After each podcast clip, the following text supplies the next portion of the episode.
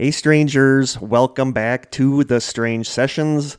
As always, I am Kurt, and I am joined by my co host and moral support, which is Krista. Moral support. moral support is because I.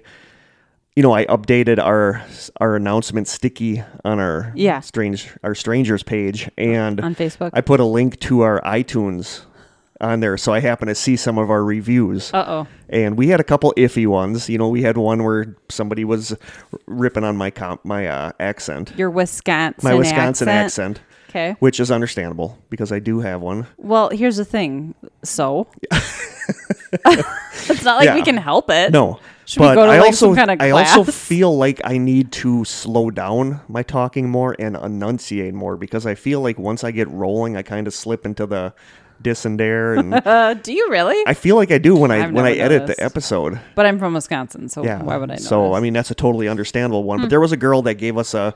I it wasn't a bad one. She said it's a decent podcast, but it was funny that she said she just couldn't understand what was up with the girl, why she was there because she never talks. yeah. So I'm she- just fluff. So she said, "Is he? Is she just there for moral, moral support?" support, Yeah. yes. So you're my you are Correct. moral, moral support. I am Kurt's moral but you know support. the thing is, when we started doing this, you, Jeff, and Joe still had intentions of keeping paranormal palaver going, Mm-hmm. and you did the research for that. yeah, I did all the work for that. Yeah. So so basically we kind of went with I would research this one and you would do that one.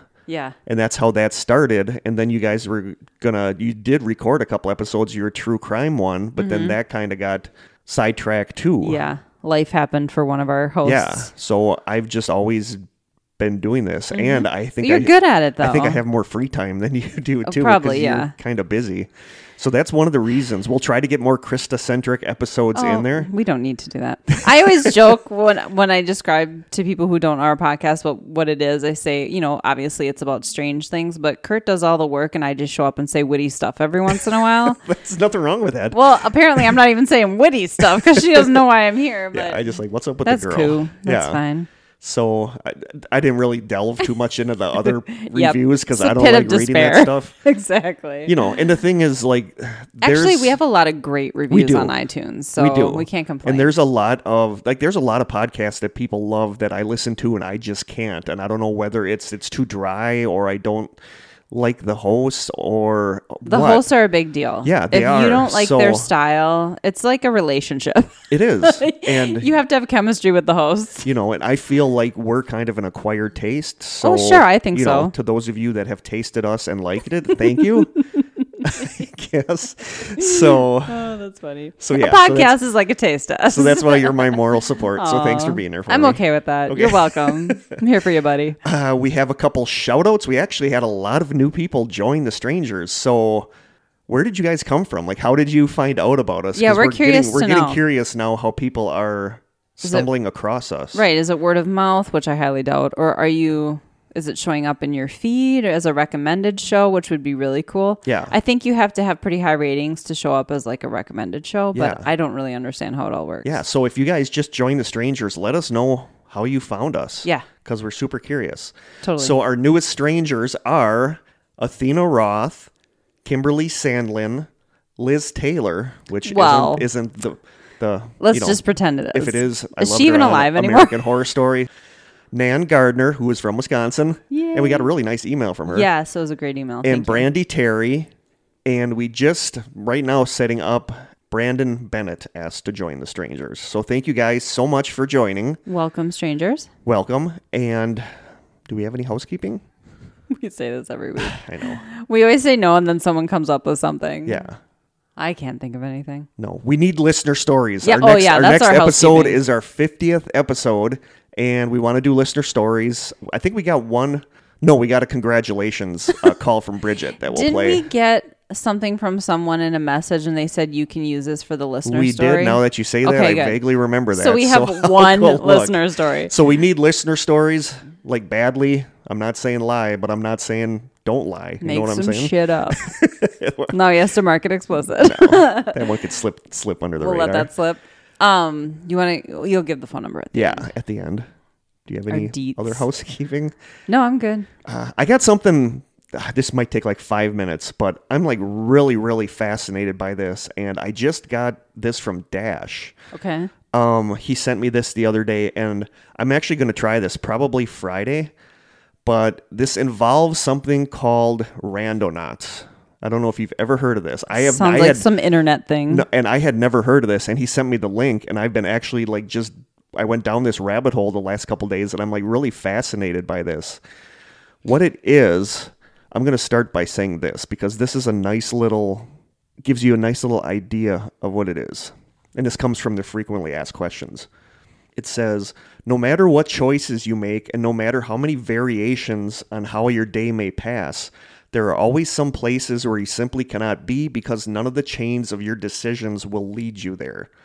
So, in order to try and break this determinism, you generate coordinates from a quantum random number generator, which, as far as we know, cannot be deterministic. In other words, you go somewhere that you would otherwise literally never go. Interesting.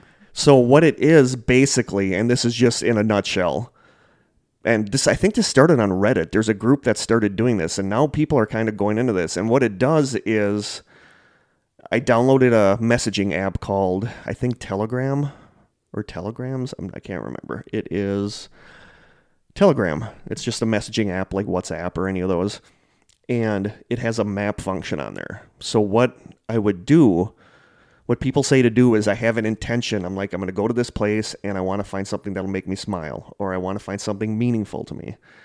And I click a thing on that messaging app that shows where I am, my, my current location. And then I type, I think it's get attractors or attractants. I think it's get attractors, Okay. you know, like attraction. yeah. And what that does is once I type that in, it looks at my radius. I set my radius for like a mile, five, uh, two miles, three miles. When I do that, it's connected to a quantum computer that generates like purely random numbers. Like the like most random number generators aren't actually random. This is a completely random thing. So It GPS generates- coordinates it It generates th- like thousands of these random numbers and it turns them into coordinates on that radius on my map. And then what it does is when it's done plotting these thousand, it looks to where like the highest concentration of random ones are. Because even in a random one, you're going to have clumps or clusters. Mm-hmm. And it finds the biggest one and it gives you the rating of the attract, I think the attraction scale. It's just going to be some random location. What if it's in the middle of like a marsh? Then either go to it or or do a different one. Buy But- some waiters. but people that do this, they go to this location, and people say that they're they were finding stuff that's like like meaningful to whatever their intention was. Yeah.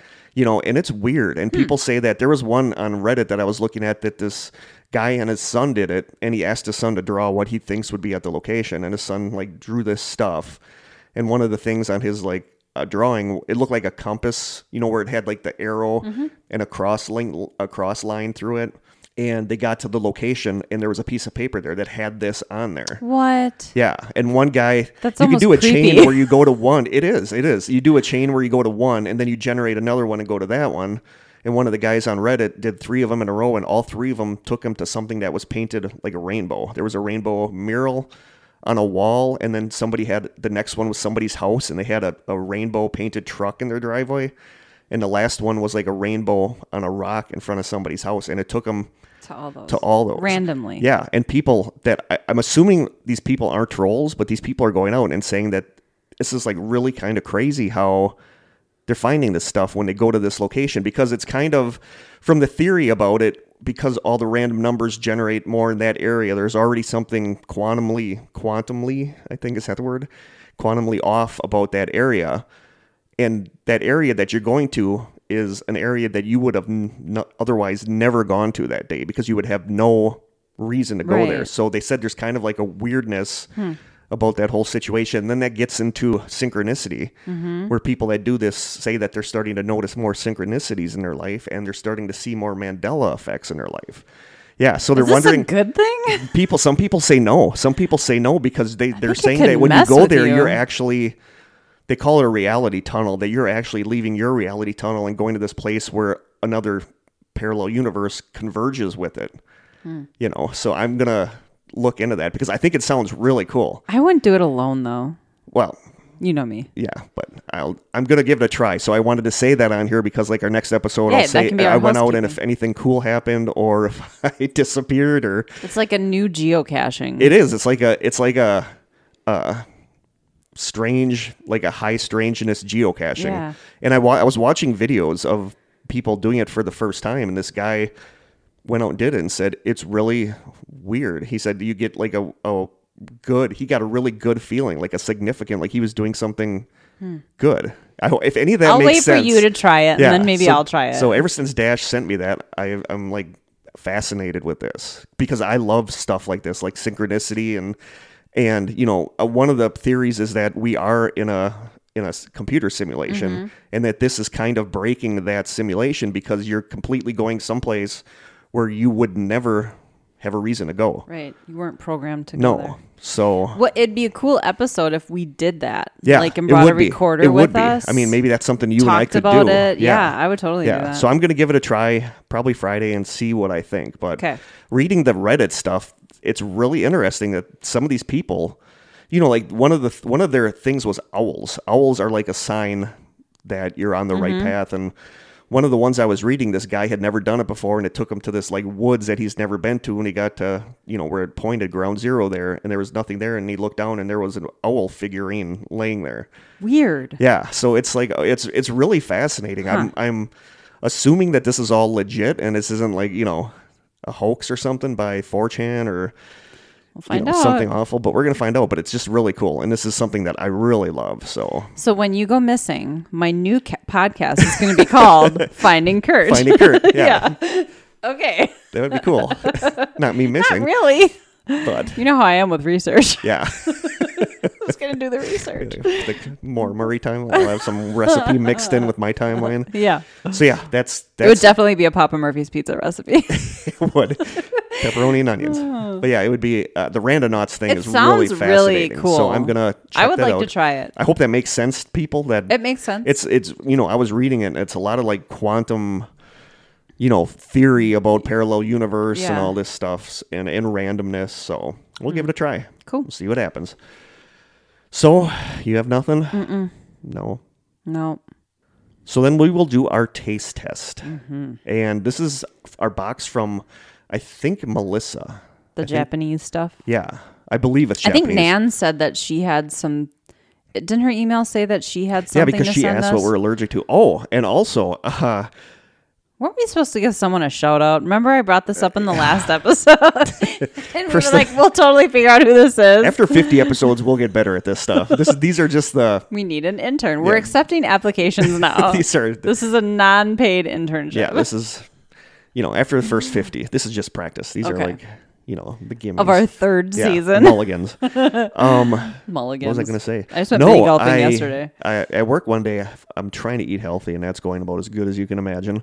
But I got a fruit tray from Festival, Mm. like a little fruit thing. And apparently now I am also allergic to either muskmelon or cantaloupe. Oh no! Because after I ate melon in there, isn't that the same thing? I don't know. I don't They're know. both orange, right? I think one's green. That is honeydew. Maybe it was a honey. I'm allergic to some melon because I couldn't talk and my throat was killing me Oh my god! after I ate that. Yeah, So- honeydew is green. Muskmelon or cantaloupe is like that orange color. Okay. I wonder if it was a honeydew. I don't know. Either way, don't send us melons or or pecans not or kill Kurt. hazelnuts or hazelnuts. The new episode, new uh, podcast is called Killing Kurt. Yeah, I gotta get an EpiPen or something. yeah, that'd be. They're really expensive, but hey, they're lifesavers. Yeah. So I will get our box of goodies from Box o Melissa. goodies. I gave Krista We're tasting bubble wrap. bubble wrap. Sweet. Ooh, that's I like don't a even know big. if you'd call that. Oh, this is also bubble wrap. Lots Jeez, of- it's in here somewhere. Oh, okay. We're down to like this. Looks really interesting. Let's do that. Okay, leave the other thing in there for now. So this is called Yan Yan Double Cream Yan Yan. It looks good. Oh wait, cracker stick with dip. How's that gonna work? We'll figure it out. I don't know how this is gonna work. This looks like it'll be good. oh my god! It has like Three we different have to- compartments. yeah. We have to take. I'm gonna take two of these cracker stick thingies. If I can get them out. Take a picture of dip one into each. Ooh, and they have like words on them. I'm gonna take a picture of that too. Wool sweaters. They have weird words on them. Why do they have wool sweaters? Hold on. Something about eight arms. Sheep. Sheep wool sweaters. Octopus eight arms. That's what they say. So I'm going to do a dip in the chocolate side and a dip in the strawberry side. That looks like lipstick. All right. That's a weird strawberry I'm gonna color. Smell it. They both smell like chocolate. I'm taking frog and it says ribbit. so I'm gonna dip that in the chocolate Maybe and these are like educational snacks. dip it in the strawberry. Which one are you tasting first? Chocolate. Chocolate? Okay, me too. Ready? Ready. Go. Mm, that is actually good. It almost tastes like Nutella. Mm. That's really good. I like that cracker. Mm-hmm. It's sort of like it has the consistency of like a breadstick, you know, but the flavor of like shortbread. I like the strawberry. I haven't tasted that yet. Mm. These are really good. These are really good. Okay. Hmm. Does the strawberry taste like strawberry though? It, it's really subtle. I mean, it's a really subtle strawberry. yeah. Oh, I get it at the end. Yep, that's where I got it. Oh, it's got chocolate frosting all over my nose. Yes, you do. Damn it. this is actually really good. What do you think, Kurt? What are you giving it? I got all the chocolate off my nose? Mm-hmm. Okay, thank you. You're chocolate free. Thanks. That's why you're my moral support. um, I'm gonna give it a eight. Me too. I was gonna say eight. Nothing more. Y- you know it's probably artificial, but it tastes really good. Mm. I was looking at the ingredients. Okay, let's say see what this one's. Oh, I got another octopus eight arms. I like those. The eight arm octopus. We're gonna have a nasty one for our next episode. Yep. I took a sneak peek. We, won't we tell you what it is peek though. and yeah, we got a sneak peek and I'm scared. Mm. This is yummy. These are yummy. There goes my low carb for the day. Okay, Wow. good. All right. That one was a winner. Not gross at all. Yes, thank you, No Melissa. fish or pickle flavor. Yes, thank you. Melissa. I'm excited about that randonauts thing. I think that's cool. It And it's a sounds little really scary. cool. Yeah, there's like a. It's like geocaching, but the the cache is sort of Something. Yeah. specific to you Yeah. and whatever you find. That's interesting, but also a little creepy. It is. so of course we're really into it.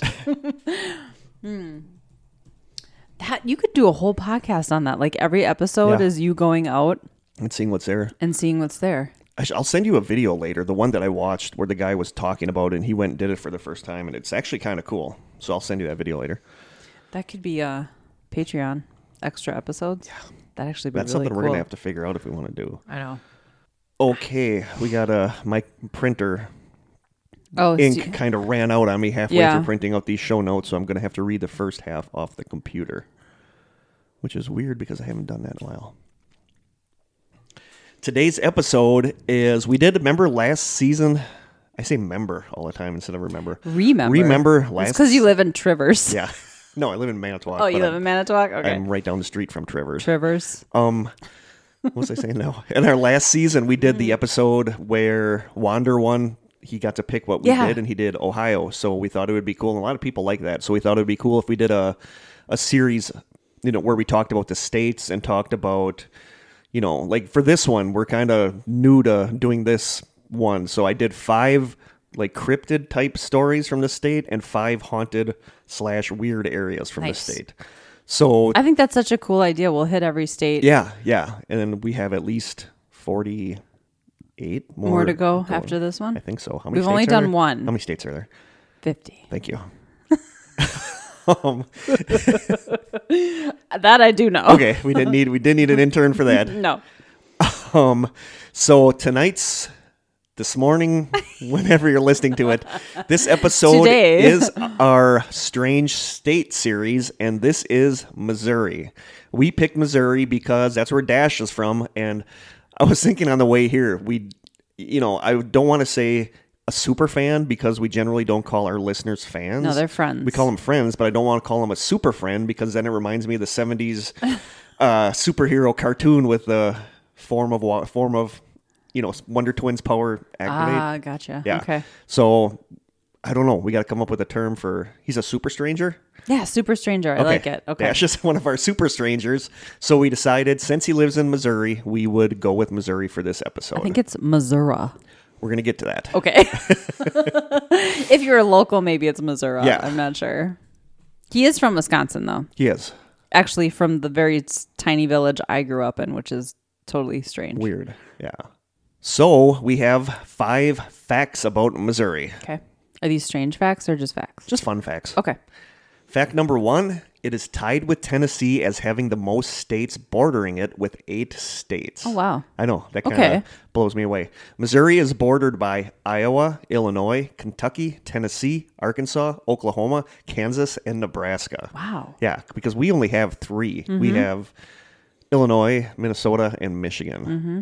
But that's just crazy to me that it's bordered by eight states. It that's a is. lot of states. It is. So you can go pretty much anywhere you want from Missouri. Yeah. Fun fact number two it's a word that I can't get criticized for mispronouncing. According to the Best Things Missouri website, quote, Stay in Missouri for long, and you'll notice that groups of natives pronounce the name of the state differently. While Missouri is common, Missouri is also common. Furthermore, some people pronounce the first syllable meh and others ma, and the middle consonant as either an S or a Z. Some older people don't pronounce the last syllable at all. Linguists Like insist that Missouri? Miz- yeah, or Ms. Mizzou, Mizzou. I've heard, I've heard, you know, tons of it. Linguists insist that all these pronunciations can be found as far back as the late 1600s, and that each is found all over the state. While news broadcasters from the East and West Coast have attempted to standardize the pronunciation as Missouri, linguists insist that no pronunciation is any more or less correct than any other, making Missouri the only state in the Union without a single correct pronunciation. Weird. Which is cool. That is cool. Yeah. I always it's always Missouri. Missouri. Yeah. Yeah. But I've heard people say Missouri. Yeah. And it just sounds weird to me. Usually, like in a movie that takes Yeah. place in Missouri. Yeah.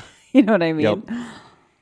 Fun fact number three Richland, Missouri was the only city in the U.S. that had a restaurant in a specific location, but it sadly closed in 2015. Any idea where this restaurant was? Mm-mm. It was in a cave.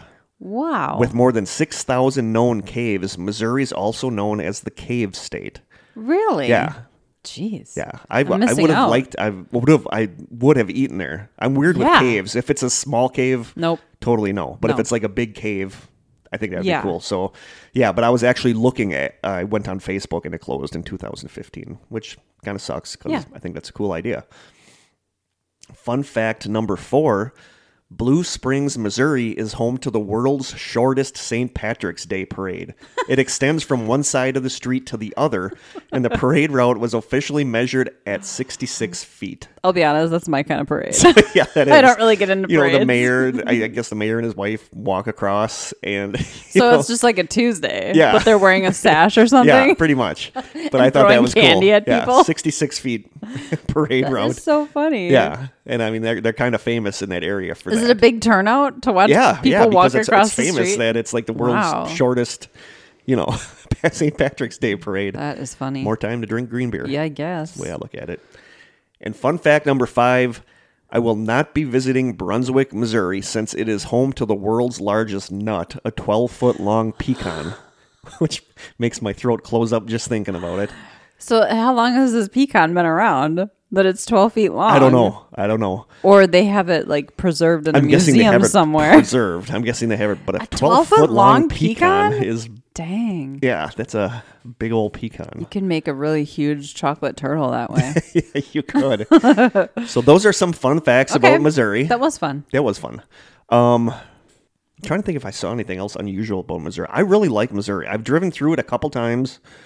Uh, Is that considered Midwest? Yeah. I feel like all the Midwest states feel Well, like because home to me. I, I love the St. Louis Arch. There's something about Mhm, the St. Louis cool. Arch I think is really cool. I've, I've never been been. Have you been to it? I've seen it. Did you go up in it? I didn't go up in no, it, but I've been through. I would have. there. I'd like to go up in it. And I actually like researched see. how the elevator I would not. works in there because I could never figure out how it works. Err, yeah. What do Yeah. they do when they get to that arch? It's, it's like on a you know, like a ski lift type thing where it's free to like Oh, swing, so that it can go like sense. That. You know, I would get all claustrophobic. Are there even windows or anything? well, I'm sure there's windows. Did you see the on the news recently? I remember was it in the Sears Tower or something where it was cracking? Oh, like the platform God. where they could go. I wouldn't look- even do that. No, we did I that in. London. When I was in London, we were on the bridge and it we were up above, and you're walking on glass on Nope. like clear. I can't do looking it. down. At the, I couldn't do the it. cars below you.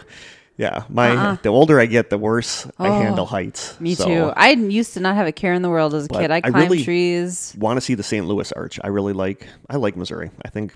You know, some states like as soon as I hear them, I have good opinions, and some states as soon as I hear them, I have bad opinions. Okay. Missouri's always been a good, good state to me. I don't know why. I just feel like it would be really similar to Wisconsin.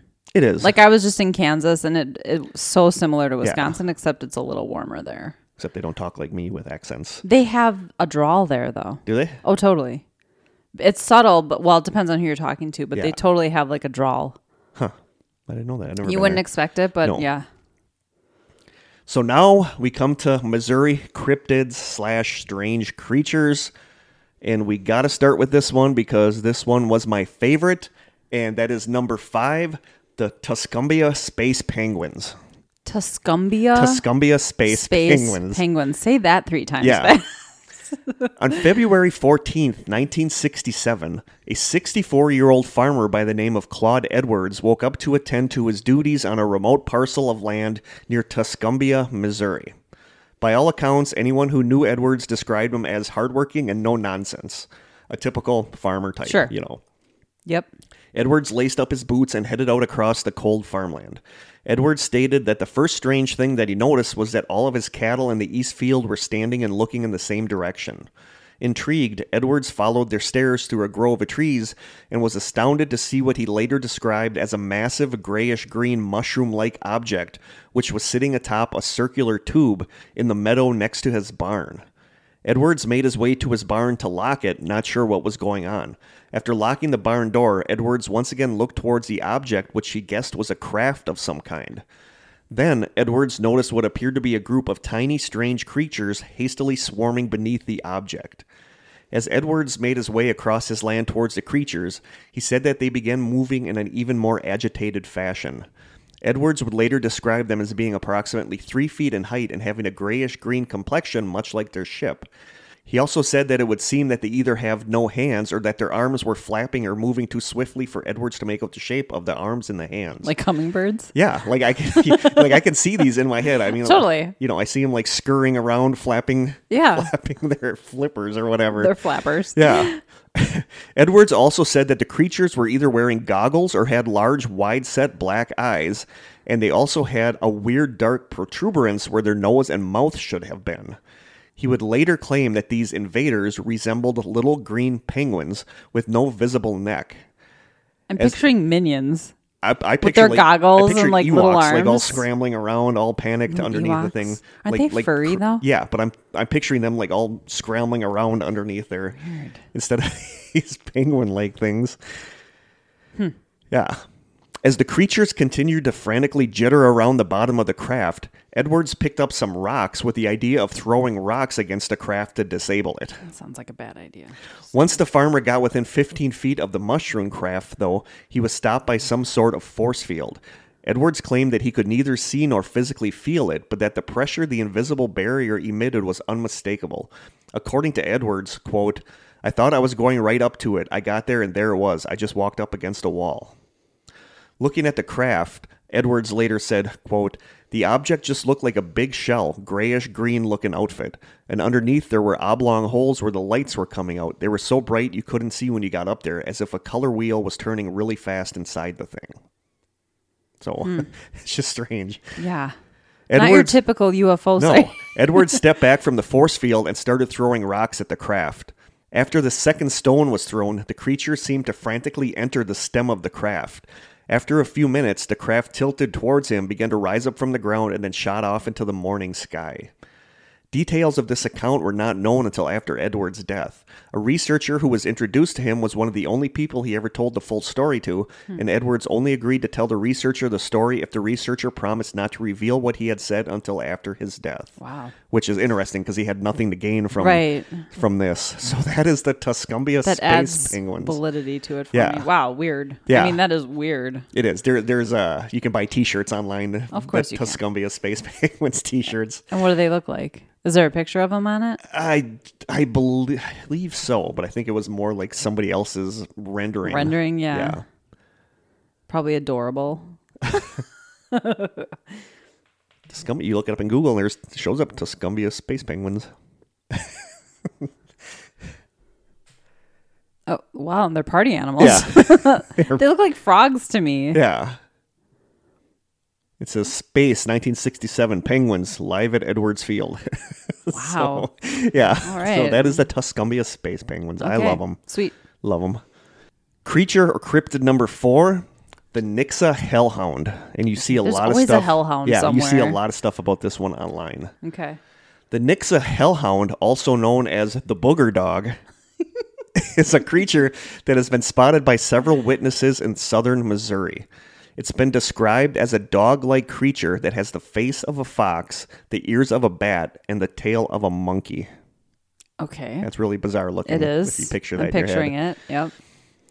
The creature gained notoriety when somebody called Springfield, Missouri radio station KSPW claiming to have seen it wandering around the nearby town of Nixa.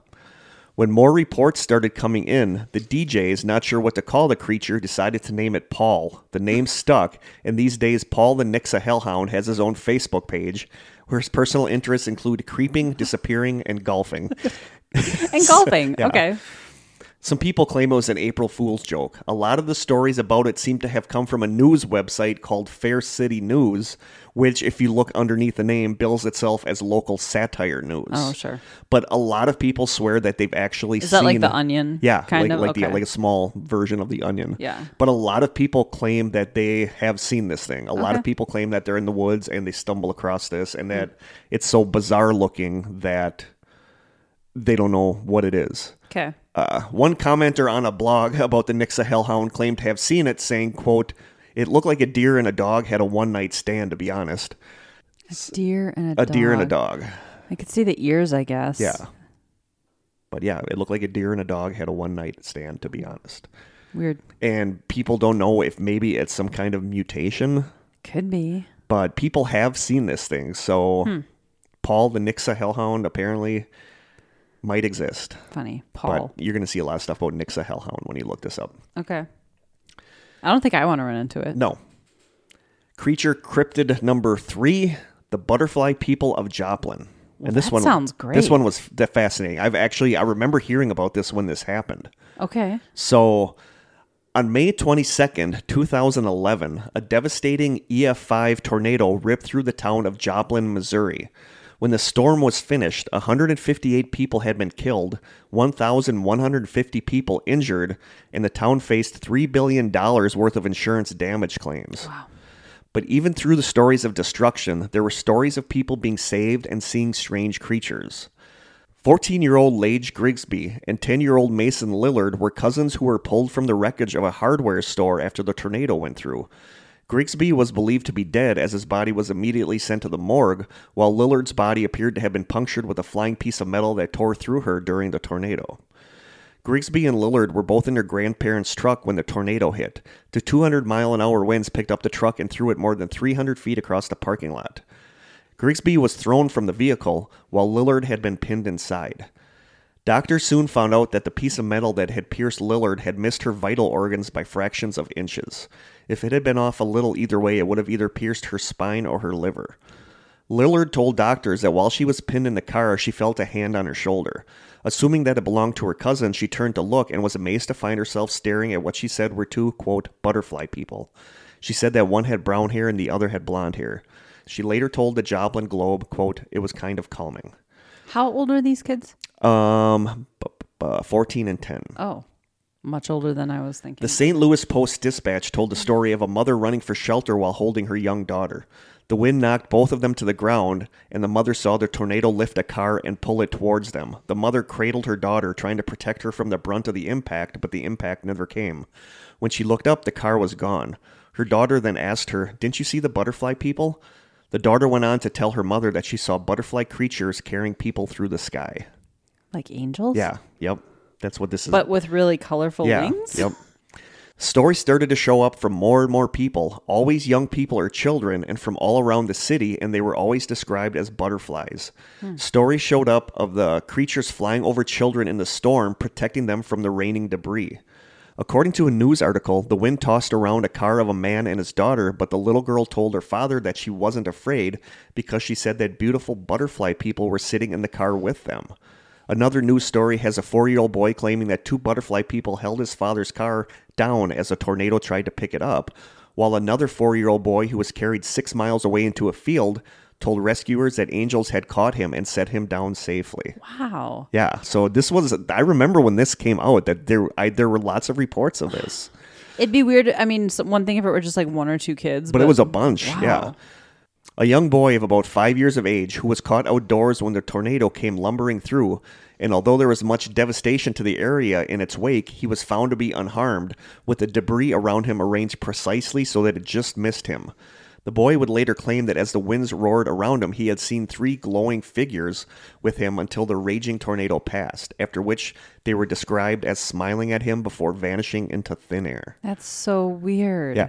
So that's the butterfly people of Joplin. And there were a lot of stories of, you know, but uh, stuff like that always makes me wonder like the kids who did die, why them? Why, you know, like, Maybe I, there were only so many butterfly people. I, I don't know. You know, when I when I read stories like this, and there's lots of stories. We'll get into this, and whenever we talk about angels, I'm sure, Yeah. or guardian angels, or or stuff like that. But it's always like if you're somebody who lost their young son or daughter, it's Yeah. like why Right. Why didn't they did these save things my not kid? Hmm. save my kid? You know, but it was fascinating. I remember being super fascinated with this when it happened. That there were these reports of these butterfly people. I've never heard of it. Hmm. saving kids. Yep. The I remember the Joplin storm. That was a big thing when that happened because that was really bad. So now we get down to creature or cryptid number two, the Ozark Howler. The Ozark Howler is a large bear sized cryptid that has been described as either being a giant cat like creature or a giant dog like creature. It's been described as having a thick body, stocky legs, black shaggy hair, large horns, and eyes that glow red in daytime and nighttime. Don't hmm. want to run into that. No. Its cry has been described as being a combination of a wolf's howl, an elk's cry, and a hyena's laugh, and it's been described as being a dark omen that predicts the death of those who see it. That gave me the heebie jeebies. Could you imagine hearing that? Oh, Oh. I don't want to hear that. Hyena, the hyena laugh. stuff. Hyena laughs are creepy, Yeah. just on their own. Because they sound like laughing. Yeah, I don't want to ever hear that out in the woods. No. That means they found something to scavenge. You Yeah. know what I mean? Ooh. Yeah. Blah. So it's been described as a dark omen that predicts the death of those who see it. It's been said to live in the Ozark Mountains and roams between Arkansas, Missouri, Oklahoma, and Texas. So it gets around. Yeah. The idea that the Ozark Howler is a cat like creature supposedly originated from a sighting in the early 1980s when a truck driver who had pulled off the side of the road for the night described seeing a black cat like creature that had a long tail, shaggy fur, a stocky build, and piercing red eyes. Hmm. Cryptozoologists have speculated that the creature may be a misidentified or unrecognized big cat, and biologists believe With that horns? if hmm? With horns? apparently. yeah. Uh, biologists believe that if the creature exists, it's a mountain lion breed who has either mutated into a new subspecies or is a hybrid of a mountain lion and an unknown creature. Other guesses have included that the Ozark howler might be a wild boar, an eastern woodland bison, or a bison, Bison. bison, or an unusually large hyena. A hyena? Do we have hyenas? In, in Missouri, they do down, I think, Do in they? Missouri. I think so. Okay. I feel like I like the idea of a boar. Yeah. A thick body, short, stocky legs, horns. I don't know where the. I guess they can be kind of hairy. Hmm. Yeah. We saw that one on the way from the podcast one day. That thing was huge. Oh, that one we almost hit? Yeah. Yeah. That thing I was don't think it was a boar, but no, but it was huge. it was the size It was of a black. Yeah, it was the size of a VW bug. Yeah. It was huge. A lot of people though believe that the Ozark Howler is a hoax. In his 2004 book, Cryptozoology, Science and Speculation, Chad Arment states that he and several other cryptozoologists received email messages that made wild claims about Ozark Howler evidence. Prominent cryptozoologist Loren Coleman tracked down the originator of the emails that he, Arment, and others received, tracked down to a student that had made a bet that he could fool the cryptozoological research community.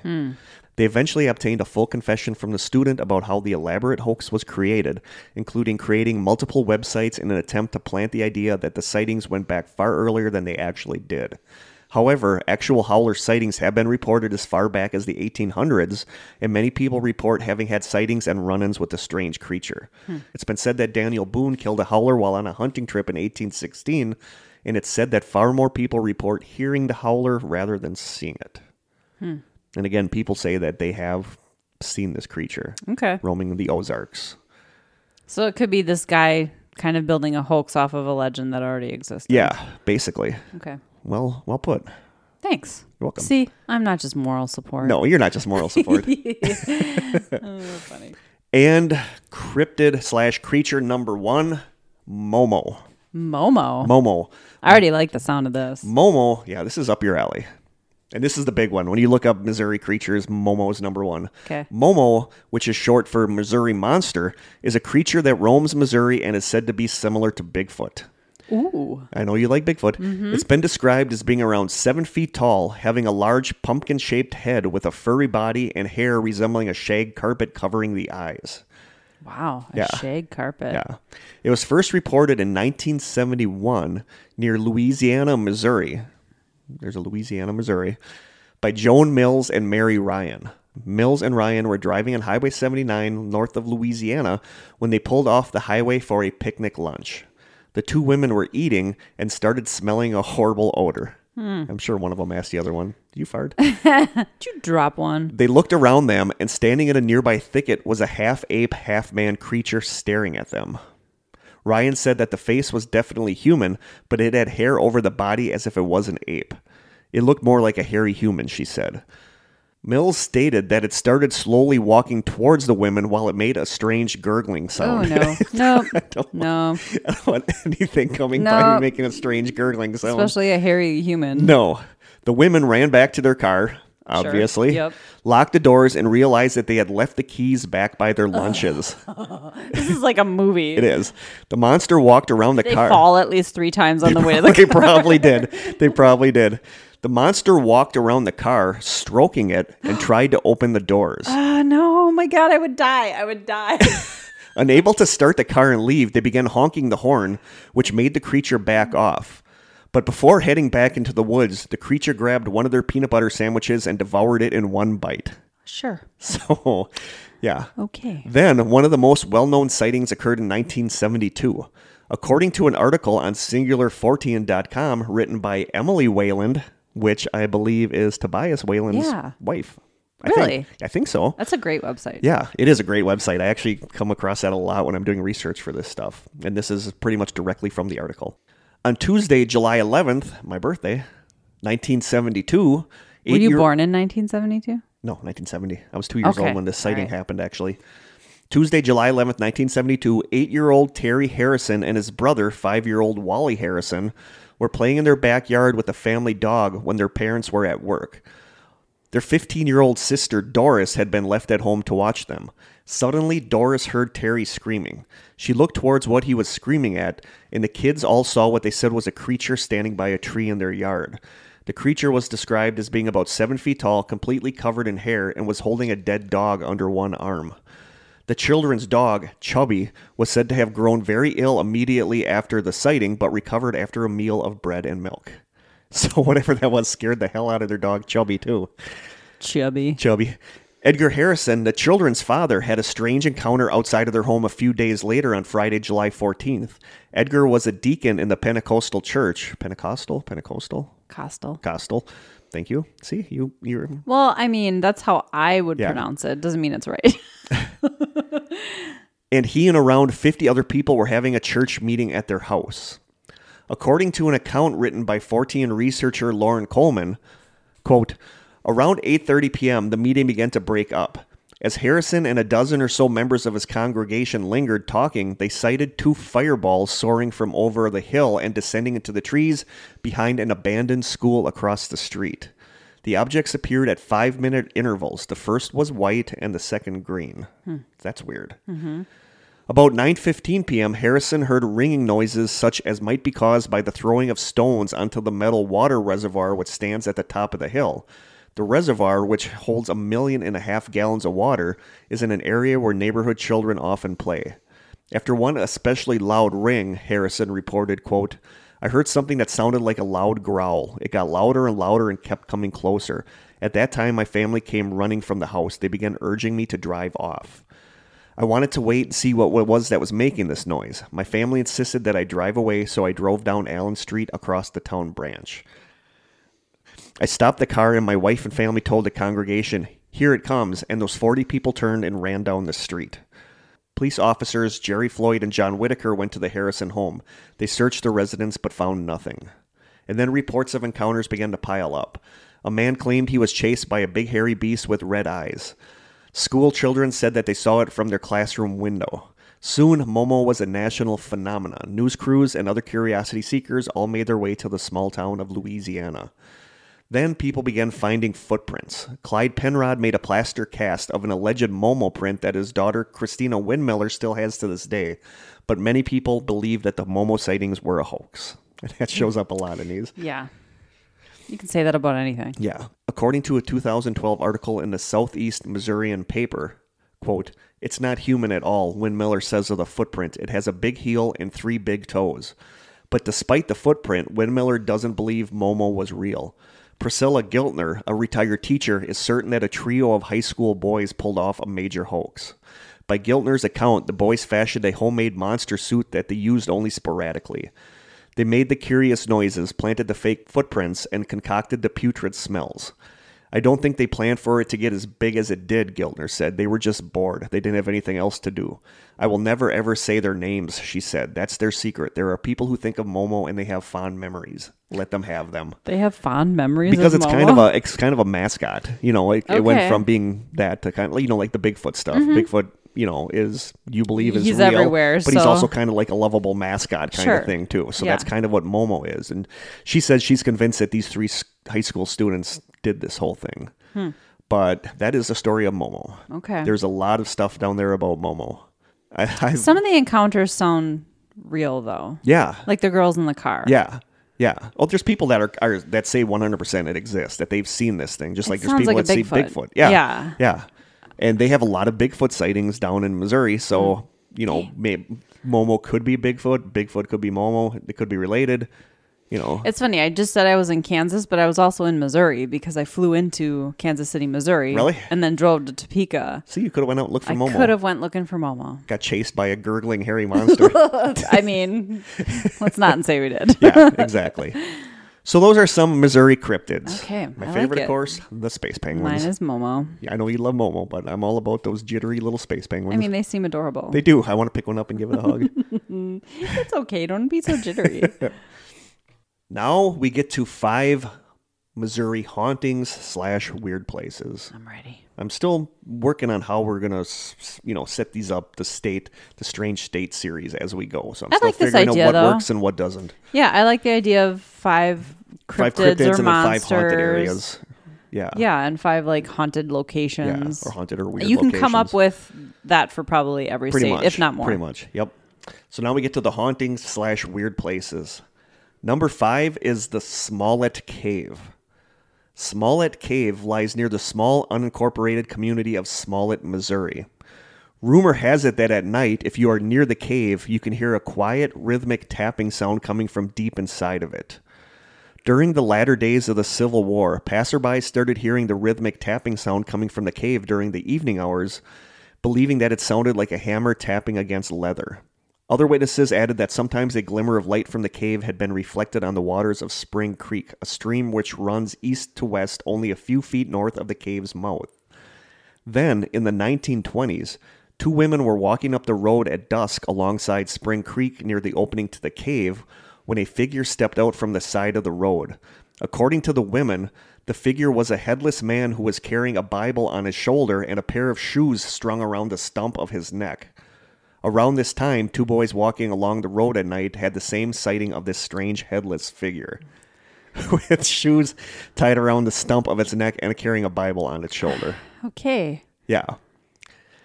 How does it bel- get around if it doesn't have a head? It is believed that the tapping sounds that had been heard was this figure cobbling the shoes it carried around its neck, and it became the legend of the phantom cobbler of Smallett Cave. Weird. Yeah. I feel like he was probably tapping his way around, trying to find his way around the Or cave. he Because was you know he working didn't on- have a head. He was working on the shoes. I mean, he's, How do you do that without a head? I don't know, but you're carrying him around on your neck. You're proud of him. He's proud of his shoes he made. He probably can't figure out how to put them on because he can't see. Probably. He's probably looking for somebody to help him put them on. Are they- That's probably what he's doing. Could be. Shortly after this sighting, three boys went possum hunting in the cave, which I wouldn't have done, but hey. No. Suddenly, the boy's dog started whimpering and bolted out of the cave. The boys then saw a figure standing in the darkness of the cave watching them. They picked up some rocks and threw it at the figure, but the rocks seemingly went right through the figure. In another instance, Walt Hayden and his cousin Porter Hayden were riding their horses home up a bridle path near Smallett Cave. In an interview in 1960, Walt said that they were riding at night when, quote, my horse stopped, pricked up its ears, and stood stock still. Something like a man was standing in front of us. Then this thing began to float away like it didn't have a foot on the ground. In the years since, reports have been made of mysterious red lights seen floating in the treetops near the cave opening, and witnesses claiming to be passed by a headless horseman on the road near the cave. No, he has a horse. Apparently, he's got a horse. Okay. And he's not wearing any shoes. Not around I mean, that would explain why he's hovering because he's not wearing shoes. Well, yeah, yeah. I don't know, but that is the Okay. that is the Phantom Cobbler of Smallett Cave. All right. Yeah, I like that a horse just got added at the end. I know. Well, the headless horseman. You got to have Sure, a headless horseman at some point. It's classic. But I mean, that's the first thing I like thought of people when you have gone that. to look for this cave, and it's apparently kind of hard to find because it's like in a really small, unincorporated part of the of the state. So people have gone to look. Other people know where it is and said they've been there and said that they have heard weird things hmm. Coming from Caves the cave. are funny things Yeah. though when it comes to acoustics and yeah. sounds oh yeah. and yeah. I mean, it could have been Could just be water, water dripping. Yep. Exactly. Yeah. That people made into the water legend. dripping can sound like voices. Yeah. You know what I mean? Yep. So I don't know. But Interesting. people s- mm, swear Cool that legend. they have seen this phantom cobbler. All right. But there's a lot of weird stuff around this cave. Supposedly, people see things. You know, the red lights in the trees and all that Yeah. stuff. So that is a Smallett Cave. Maybe it's a vortex. Could be. Number four, Bubblehead Road, and this is a big one down in Missouri. Bubblehead. Road. Bubblehead Road. Okay. In a small, unincorporated North St. Louis County, there's a quiet, secluded street whose official name is Carrico Road, but it's more well known by its nickname, Bubblehead Road. All along the road are no trespassing signs, and I've seen pictures that these are all over the place because people go there because So of it's the private legends. property. Yeah. Okay. Yeah. Pe- well, the road isn't, but the sides of the road. Yeah. But people, because of this Bubblehead Road thing, people go there a lot. Okay. Urban legends state that at the far end of the road live the Bubbleheads. By some account, the Bubbleheads are either a family who had experiments done on them by the military or a family that through years of incestual inbreeding have developed hydro, hydros, hydrocephaly. Hydrocephaly. Sure. Yeah, hydrocephaly or water on the brain, which Oh cause their heads to swell up and become oversized, hence the term bubblehead. The story says that the government gave the property that's located on Carrico Road to the family and gated them in, both to protect them and to care for them and to stop them from kidnapping and killing anyone who comes down that road. Other stories about the area reference men with hooks for hands who stalk the night, mysterious hitchhikers, ghosts with swollen heads, and mysterious lights seen in the road.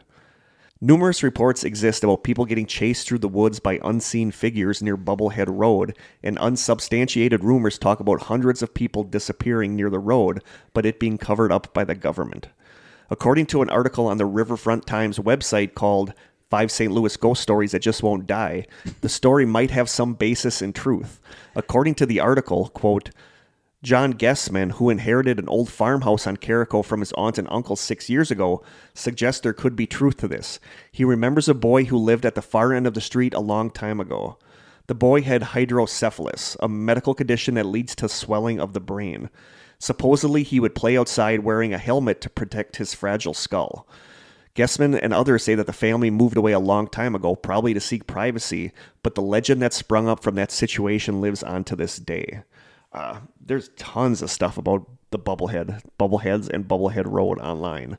The Facebook comments and blog comments that I read are all full of stories from people who were either chased by the Bubbleheads, know someone who was taken by the Bubbleheads, or who have partied with the Bubblehead family.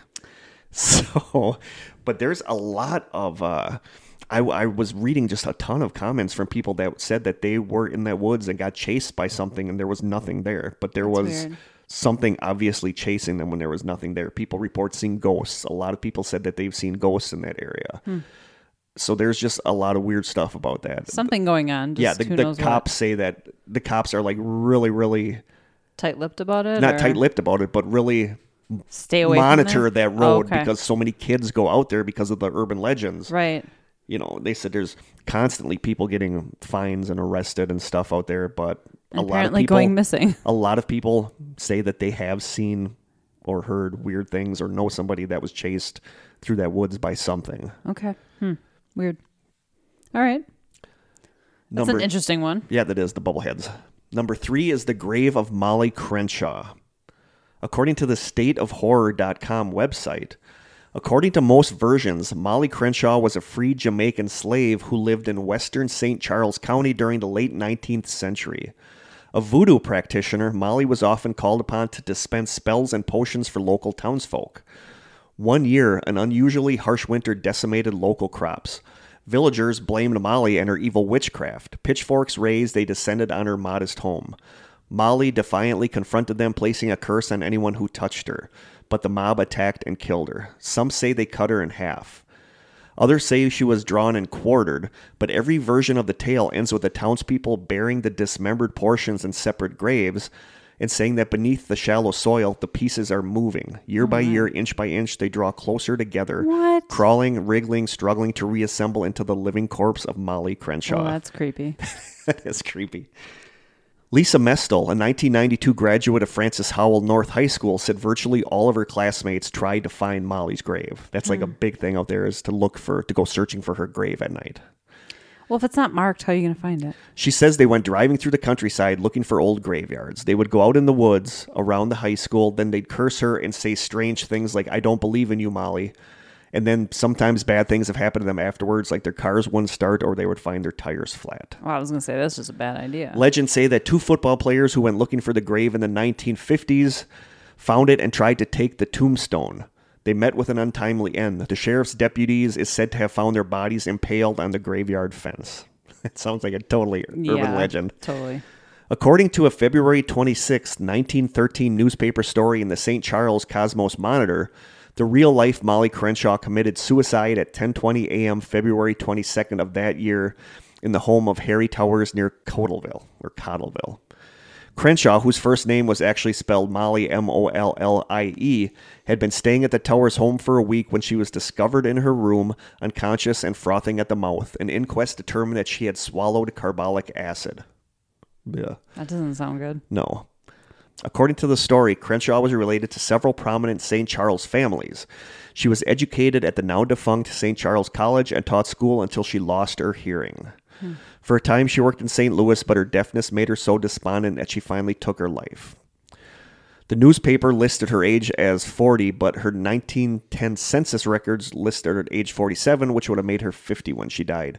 The census also lists her race as white, dispelling the myth that she was a Jamaican slave. Her death record lists her as Miss Molly J. Crenshaw, a 52 year old single white female born in St. Louis. Good God. so Miss it's like Molly. a completely yeah. Made up. changed, completely made up story. Huh. Because Poor of re- yeah, but people are still going out and prowling in these woods, and uh, It's something adrenaline rush, yeah, you know. yeah, because of repeated vandalism over the years, the family has removed Crenshaw's tombstone from its place in their small, private hidden cemetery in southern St. Charles County.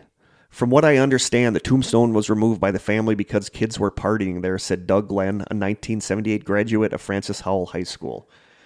But stories to this day persist of students experiencing strange events in these cemeteries as they search for the unmarked grave.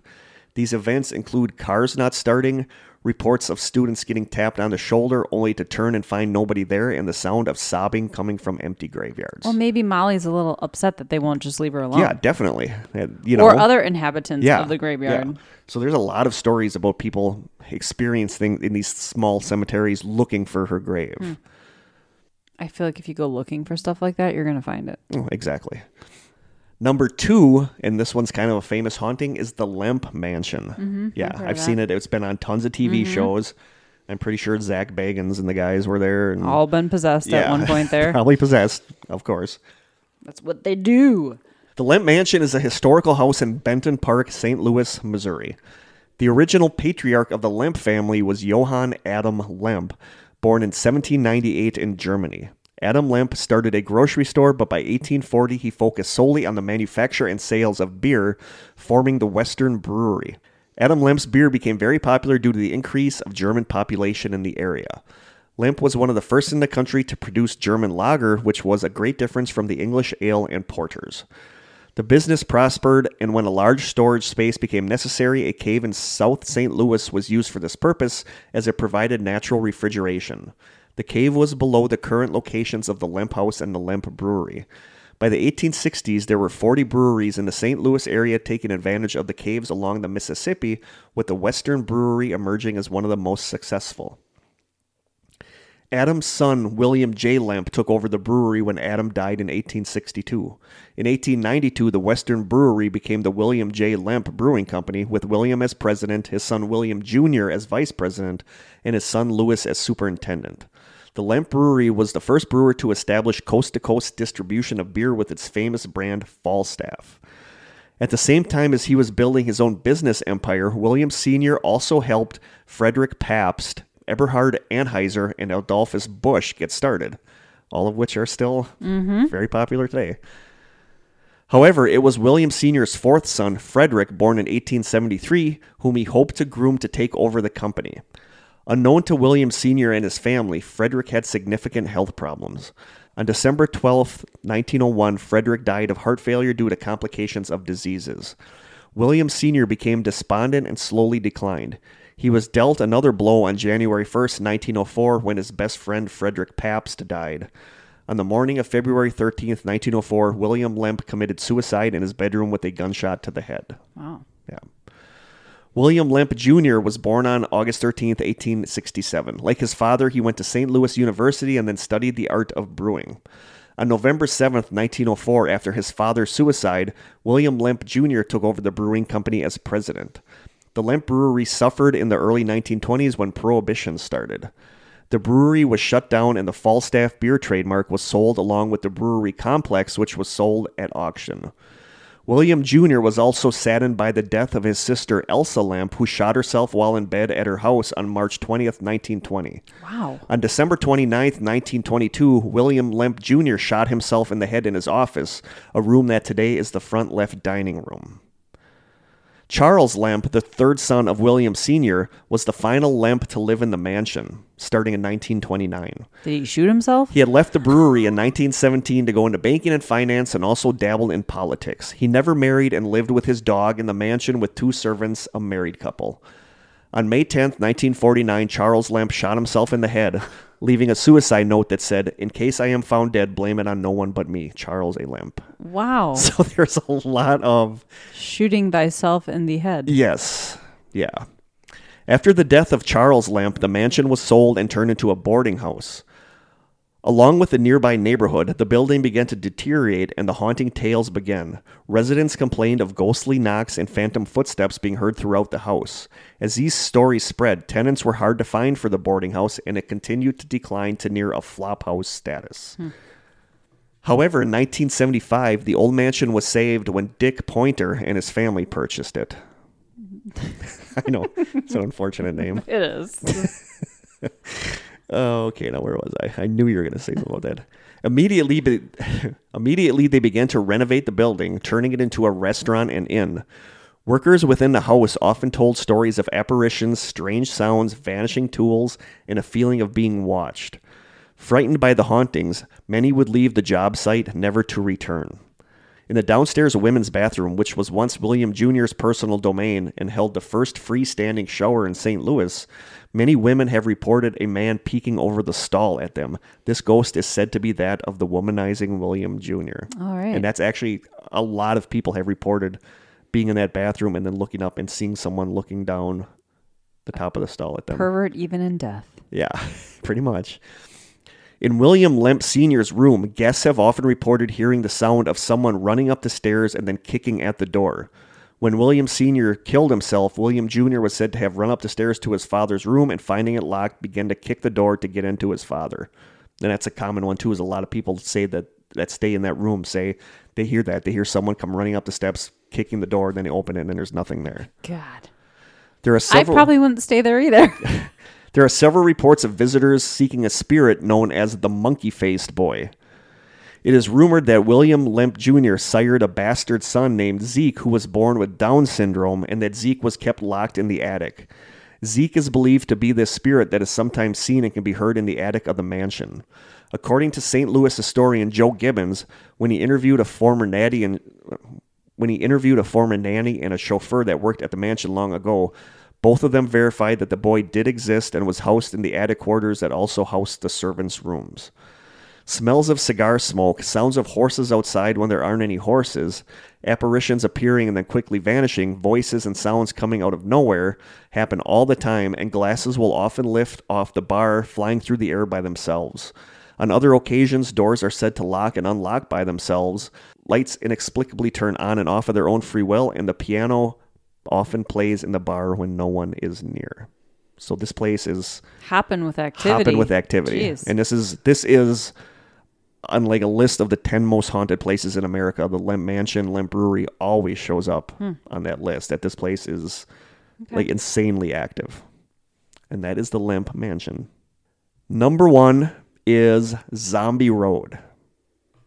Zombie Road, also known as Lawler Ford Road, is often called one of the most haunted roads in America.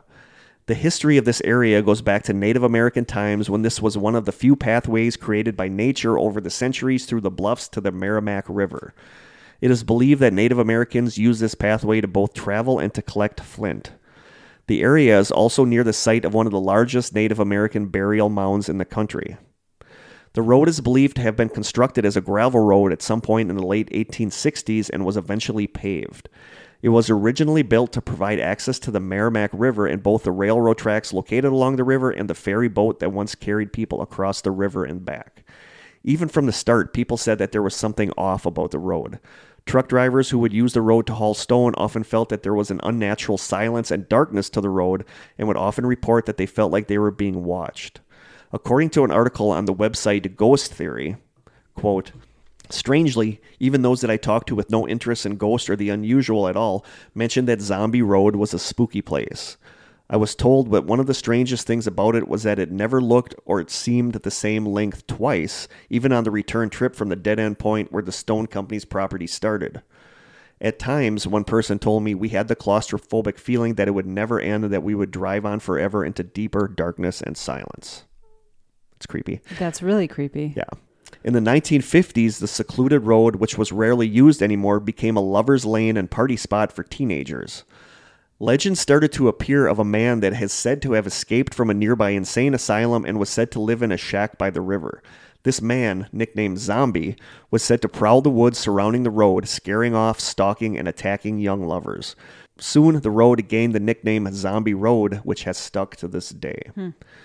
In 1876, Della Hamilton McCullough, wife of a local miller or judge, I got different opinion. I got Those are different two things. wildly different professions. yeah, two wildly Okay. different professions. Della Hamilton McCullough, wife of a local miller or judge named Henry McCullough, was killed after being run over by a railroad car along the road, and it's believed that her spirit roams the area and is one of the most frequently sighted ghosts along the road. According to the Ghost Theory article, quote, only a few remnants of the original railroad can be found today. The old lines can still be seen at the end of Zombie Road, and it is along these tracks where the railroad ghost is believed to walk. There have been numerous accounts over the years of a translucent figure in white that walks up and down the abandoned line and then disappears. Those who claim to have seen it say that the phantom glows with bluish white light, but it always disappears if anyone tries to approach it. This is believed to be the spirit of Della McCullough. Hmm. And that's, you know, so many places have the train, you know, Oh, the yeah. ghost along the train lines Yeah. and whatever. There's During- a haunted road. Yeah. We have a couple of those here Yep. in Wisconsin. During the Civil War, the road was used as a spy route for both Confederate and Union soldiers, and it's said that many men were killed along the road.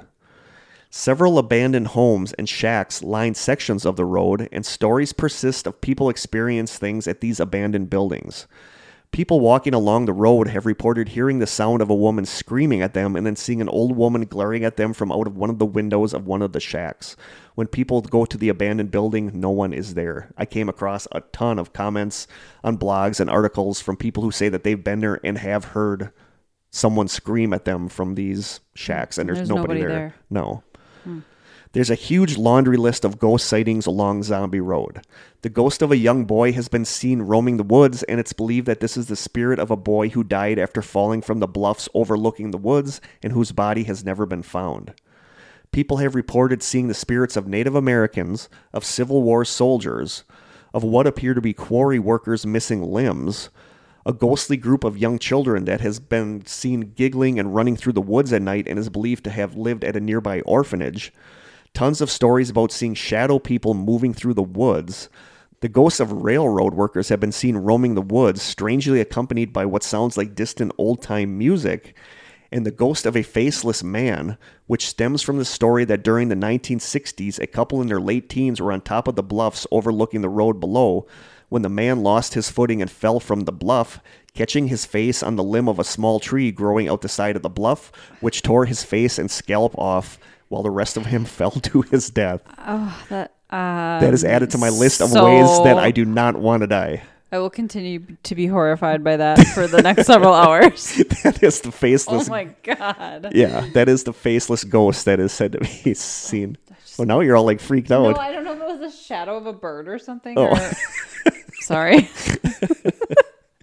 so yeah, that is on my list. I do not. No, falling prefer not to die is- that way. Falling is dying. Oh. Falling and dying is bad enough. Getting your face and scalp torn off by a limb is Yeah. not cool. No. That gave me the heebie-jeebies. Yep. From the Ghost Theory website, quote, many of the people that I have talked with about the strange happenings here speak of unsettling feelings and the sensations of being watched. While we could certainly dismiss this as nothing more than a case of the creeps, it becomes harder to dismiss when combined with the eerie sounds, inexplicable noises, and even the disembodied footprints that no one seems to be able to trace to their source. Hmm. Many have spoken of being followed as they walk along the trail as though someone is keeping pace with them just in the edge of the woods. Strangely, though, no one is ever seen. In addition, it is not uncommon for visitors to also report the shapes and shadow of presences in the woods, too. On many occasions, these shapes have been mistaken for actual people until the hiker goes to confront them and finds that no one is there. Hmm. Now paved and partially remade into a modern day bike trail and jogging path, the notoriously popular two mile stretch is now known simply as Rock Hollow Trail. It's closed after dark, and the police are very strict about that, but sightings and strange experiences along the trail continue to this day. Hmm. So, those are the hauntings slash weirdness from Okay. Missouri. Missouri. That is for you, Dash. Get out to some of these places. Definitely check out this uh, Zombie Road because that sounds like that's something you would enjoy. I would actually really like to see that road. But there's a lot of people that say that that's a very, very strange road. Yeah, definitely. So that is Missouri Strangeness. Hope you guys enjoyed it. Yeah, I enjoyed it. I always like hearing stuff like that. Krista's looking intently at her phone. I know. Because we're going to do some housekeeping again. Okay, some late housekeeping. Do Yeah. it. I just wanted to mention uh, just some messages that we've gotten lately, but I'll start with one from Brian Martinez. He follows us on Instagram. Hey, Brian. Hi, Brian. Um, it's funny because we were talking. This is about the the two girls. Lisa, what were their names? Lisa Oh, you're talking about the. Uh, Froon. You're talking about Lisanne Froon There and Chris go. Kremers? Kris Kremers, yes. So his first comment was something like the tour guide did it, and then like shutters. Yeah. Which that after you hear about the tour guide, you're It's- like, yeah, it's a little eh, sketchy. Yeah. If so anybody did kill them, my it money's on the tour probably is guide. that guy. Yep. Yeah. So he says, I gotta say, this episode really stuck with me, so much so that I went down a rabbit hole of theories and investigations. Listened to every podcast devoted to this case and read most of the Reddit stuff on it. I really don't think it was a clear cut accident. I think something spooked them further into the trail, and one of the girls got injured during the frantic commotion, and that's what led to their unfortunate demise. Whatever the case, it is such a heartbreaking story, and I think it's human nature to seek closure for the two young women. I think that's that's totally tr- could be true. Something, Yeah. it could be a combination. It wasn't just that, you know, they had a series of unfortunate events. Something could have scared them Well, off some the people trail. theorize that the tour guide is the one that came to find them, and they saw him coming for them up the trail, and they took off and ran to the woods to get away from him, and that's and that's how they got lost and died. and injured, and yeah. all hell Yeah. broke out after that. Yep. So thanks for your input, Yes. Brian. Thank you. I think we had quite a few people mention stuff on Facebook. yeah. Somebody too. else mentioned too about the fact that you don't need to have the pin number entered in order to call 911. Right.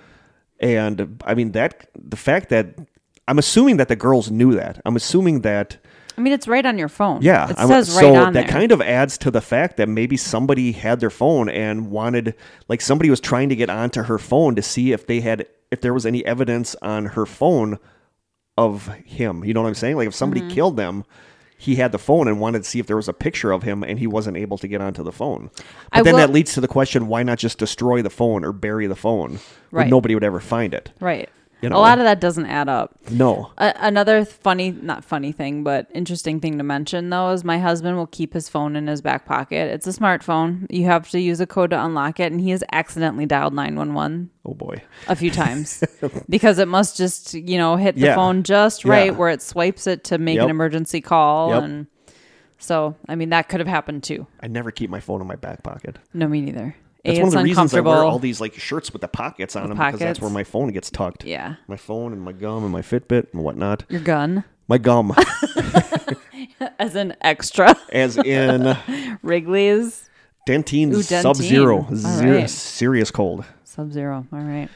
so we got an email from Michael Wofford um, to our Gmail. It's just short and sweet. New listener and love your show. Thanks, Michael. Thank you, Michael. Um, we got another. This is a message on Instagram from codename Duchess. That's the name. Their their handle on Instagram. It says, "Hi guys, I'm currently listening to the latest episode about the two women who died hiking." Oh, this is the one who says, yeah, in regards to you questioning the 911 call, this is the person who points out that um, it does not have to be unlocked. Yeah. Yep.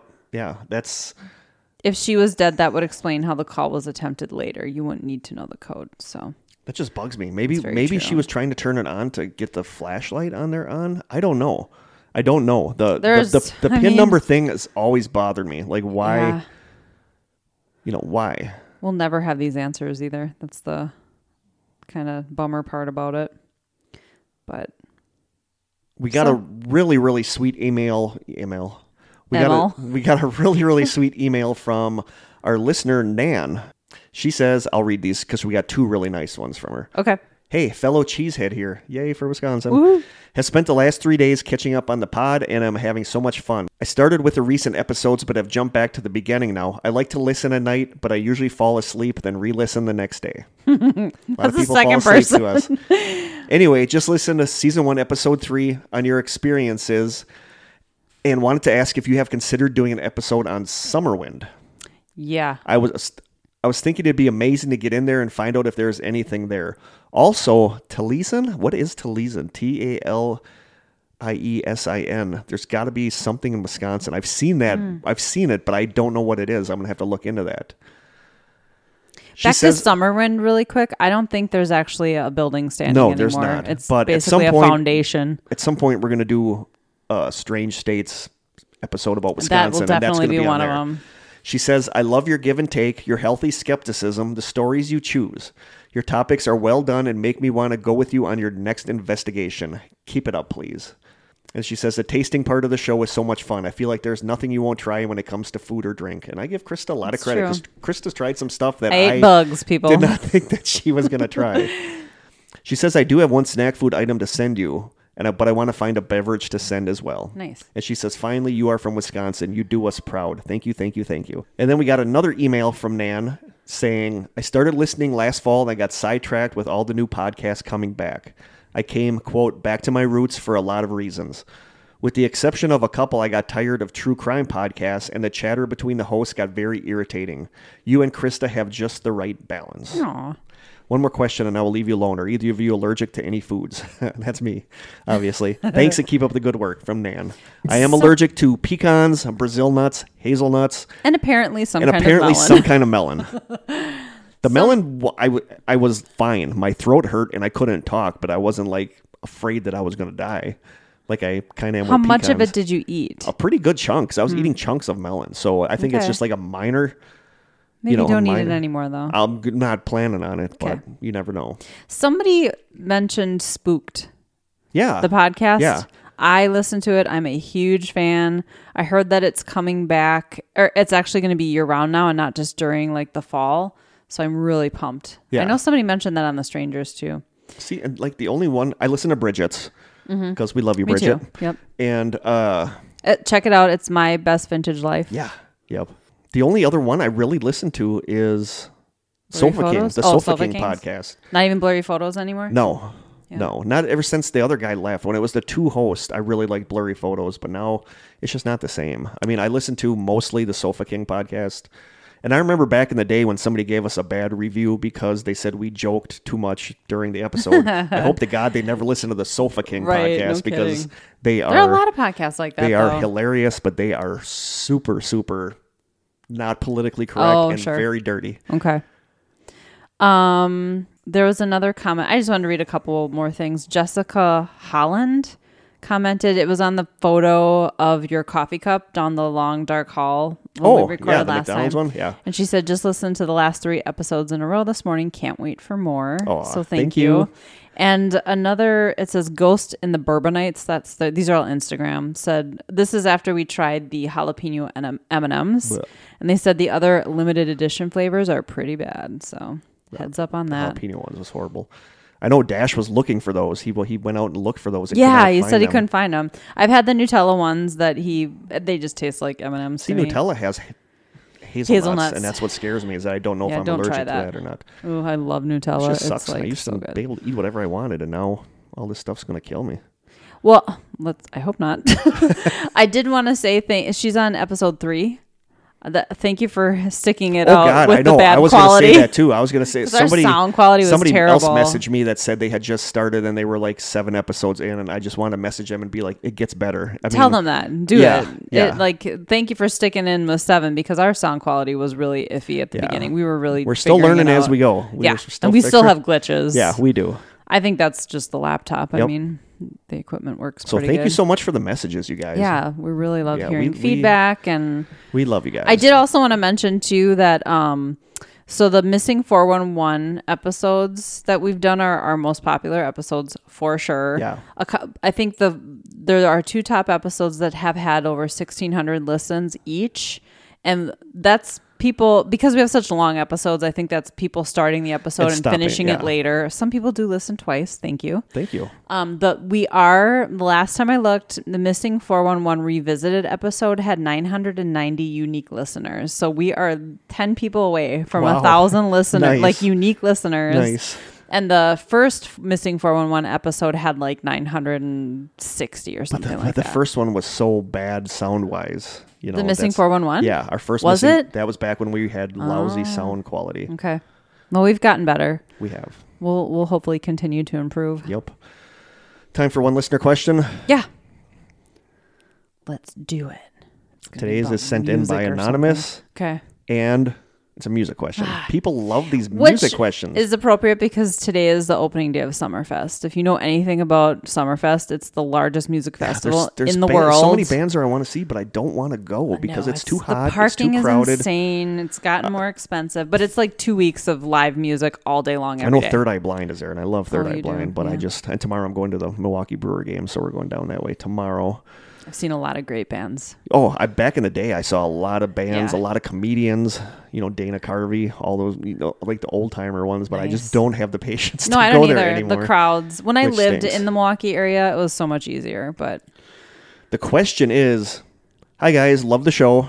Thank you. The question is if you if somebody looked through your CD collection or your music collection, what is in there that they would be like, what? I'm assuming that's like what would Hmm. Really obscure. not uh, obscure or like that they Doesn't would not seem to think match that doesn't you? seem to match with you. I'm guessing what that that's what that means. Thank you so much. That's it. Hmm. CD collection, huh? Yeah. People listen to CDs. Still. I still have like a huge case of CDs. I still have CDs that has like stickers all over Yeah, it. It's yeah. full of like Phish and the Grateful Dead and It's Beastie weird that Boys. younger people don't 311. Um, know what it was like to have CDs. What would be the thing they'd find in there and either think, what the hell, really? People probably don't look at me and think hip hop. No. I mean, I have a ton of OutKast it surprised me when I found out how much you were into the Beastie Boys. Yeah. Because you're not you don't strike me as a Beastie no, Boys. I have like almost all of their CDs. I stopped buying CDs like I don't know. I, I think to the Five Boroughs was the last one I bought, and then MCA died, and I've been very sad ever since. Yeah, I don't know. Probably hip hop because I don't look like somebody who's probably really into OutKast or or like Doctor Octagon. I don't mean, this is like some is. really obscure, yeah, like the Goodie Mob and the Pharcyde and Tribe Called Quest. I mean, these are like old school hip hop. I've seen Run DMC in concert with the Beastie Boys. Like that had to be good. it was amazing. Yeah. I don't know. That's probably it for me because you don't look at me and think, oh yeah, hip hop.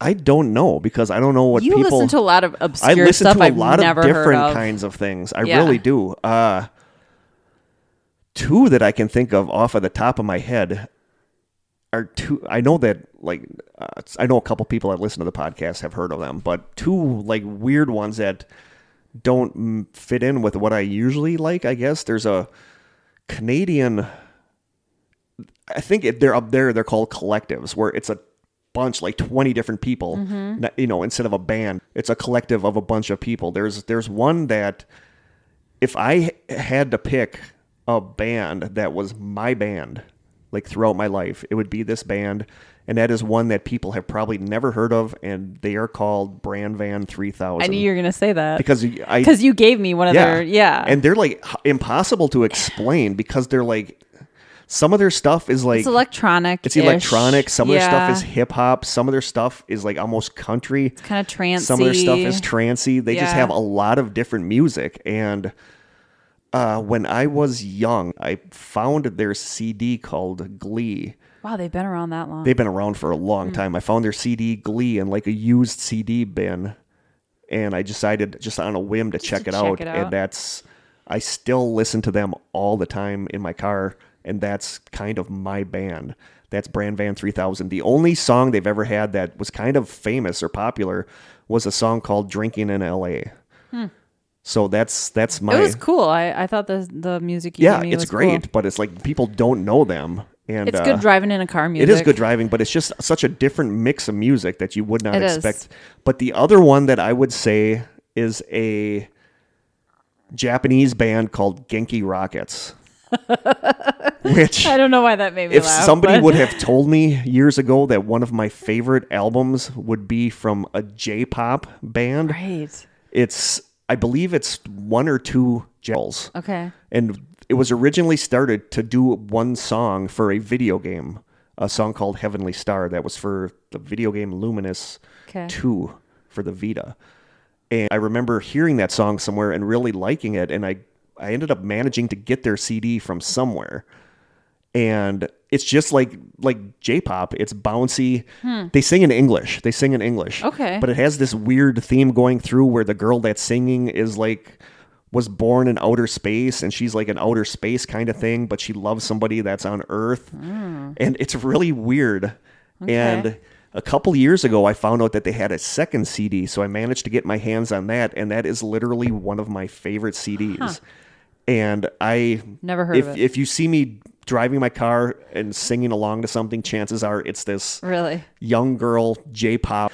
But and that's like I've like come across other J-pop stuff, and I'm like, no. But there's for some reason this is just bouncy and happy, and I really like it. And they sing in English. Maybe I'll post a Hmm. Yeah. video from them in the Strangers. That's but cool. that's that's probably what I would pick. But I just have weird, you know, like I love Your tastes run the gamut. My sure. tastes do run the gamut. You know, there's there's except for like like rap and hip hop and You like the Beastie Boys though. yeah, yeah, I do. But other than that, I listen to pretty much anything. Country surprised me. I love country music. Country music is way better than people give it credit for. I, I'm telling you, uh, Old, Certain Domin- people I can't Old handle. Dominion, Florida Georgia line, so good. Making faces over here. What am I gonna do with you? You can't get too twangy or. my But it's hor- not twangy. Like Old Dominion, died. Old Dominion is more poppy than I even think country. Hmm. I think they're just a really good band, and I love Lady Antebellum. I do too. you I like them. So see, Certain and groups that's I like. That's so see, you're not you can't turn your nose up at country because you do like some country. I do like some country. I would rather listen to Patsy Cline though. See, and that's the country I don't like. Hank the old Williams whiny, Sr.. The old whiny, twangy. Bocephus. No, nope. We're gonna agree to disagree on that. I know. That's fine. That's So- cool. I still love you. Th- I still love you too. so thank you for the question, Yeah. and I think that's it for I think that tonight. Dietz. Oh, deets! I always forget the deets. I know. You guys send us some stories. Yeah, some we are listener in stories. desperate need of stories. Send us listener here. stories. Email them. Call us. Uh, even if you send us congratulations on 50 episodes, guys, talk about how you found the podcast. Tell us what your favorite episodes are. Yeah. We're going to read those on air in And the next suggestions for upcoming and suggestions. topics. Whatever you guys we'll put send it all us, on the episode. Whatever you guys send us between now and the next episode, we are going to read in the next episode. Yep. So send us some stuff. Our Pretty deets please. are pretty pretty please. Our deets are you can email us at thestrangesessions at gmail.com. We are on Twitter at strange session without the S. Krista does a great job on Instagram at the strange sessions and you always tag me and stuff and then we do have a lot of people that follow us on Uh-huh. we Instagram do. We've got like almost awesome. 330 people. So. If you want to send us postcards, snail mail, or snacks, prepackaged, please. no nuts. No well, nuts. only certain nuts. No nuts, no melons. Yeah. We Be are weird if someone sent us a melon. Come a on. melon covered in pecans. Somebody wants me dead. We are at the Strange Sessions, P.O. Box 434, Manitowoc, Wisconsin 54221 0434. And you can call our Strange Sessions hotline and leave a three minute message at 920 443 9602. We need more postcards. It I does, want yeah, more we postcards. do need some more postcards. It doesn't ring on my phone, but when somebody calls the hotline and leaves a message, it pops up on my phone. So I'm always super excited to see Yeah. when somebody called the hotline. So give us a call, but we need your stories. Yeah. We just want messages from you guys that we are going to read on the air next time. And if nobody sends us anything, we're going to have to figure something to do. So here's an idea. I think that anyone who has sent us a postcard behind me, whatever state it's from, those are the states we should Yeah, start that is a good idea. So if you send us a postcard from your state, we will do that as Yes. one of our upcoming Yes. episodes. And remember, if we read something of yours on the air next episode, you are going to be entered into a contest where the random name we pick gets $50 gift card or just $50, even though Krista doesn't want me to mail it out. Uh, a signed copy of one of our show notes and some stickers. some stickers. And Krista just Almost reached up and the pickle grabbed the joke. pickle book. So we will end today with a pickle joke. All right. I can figure out where we left off. This is a math one, so I might not get it.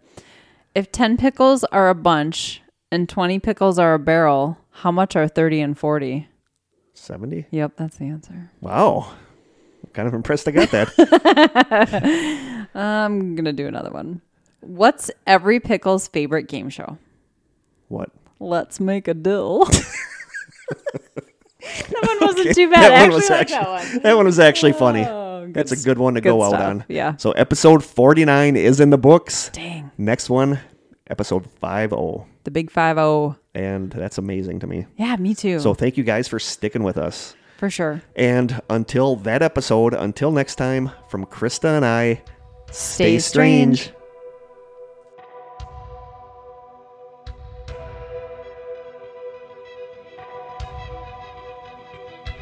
This has been an old school media production, executive produced by Kirk Konechny. For more information and content, please visit strangesessions.com.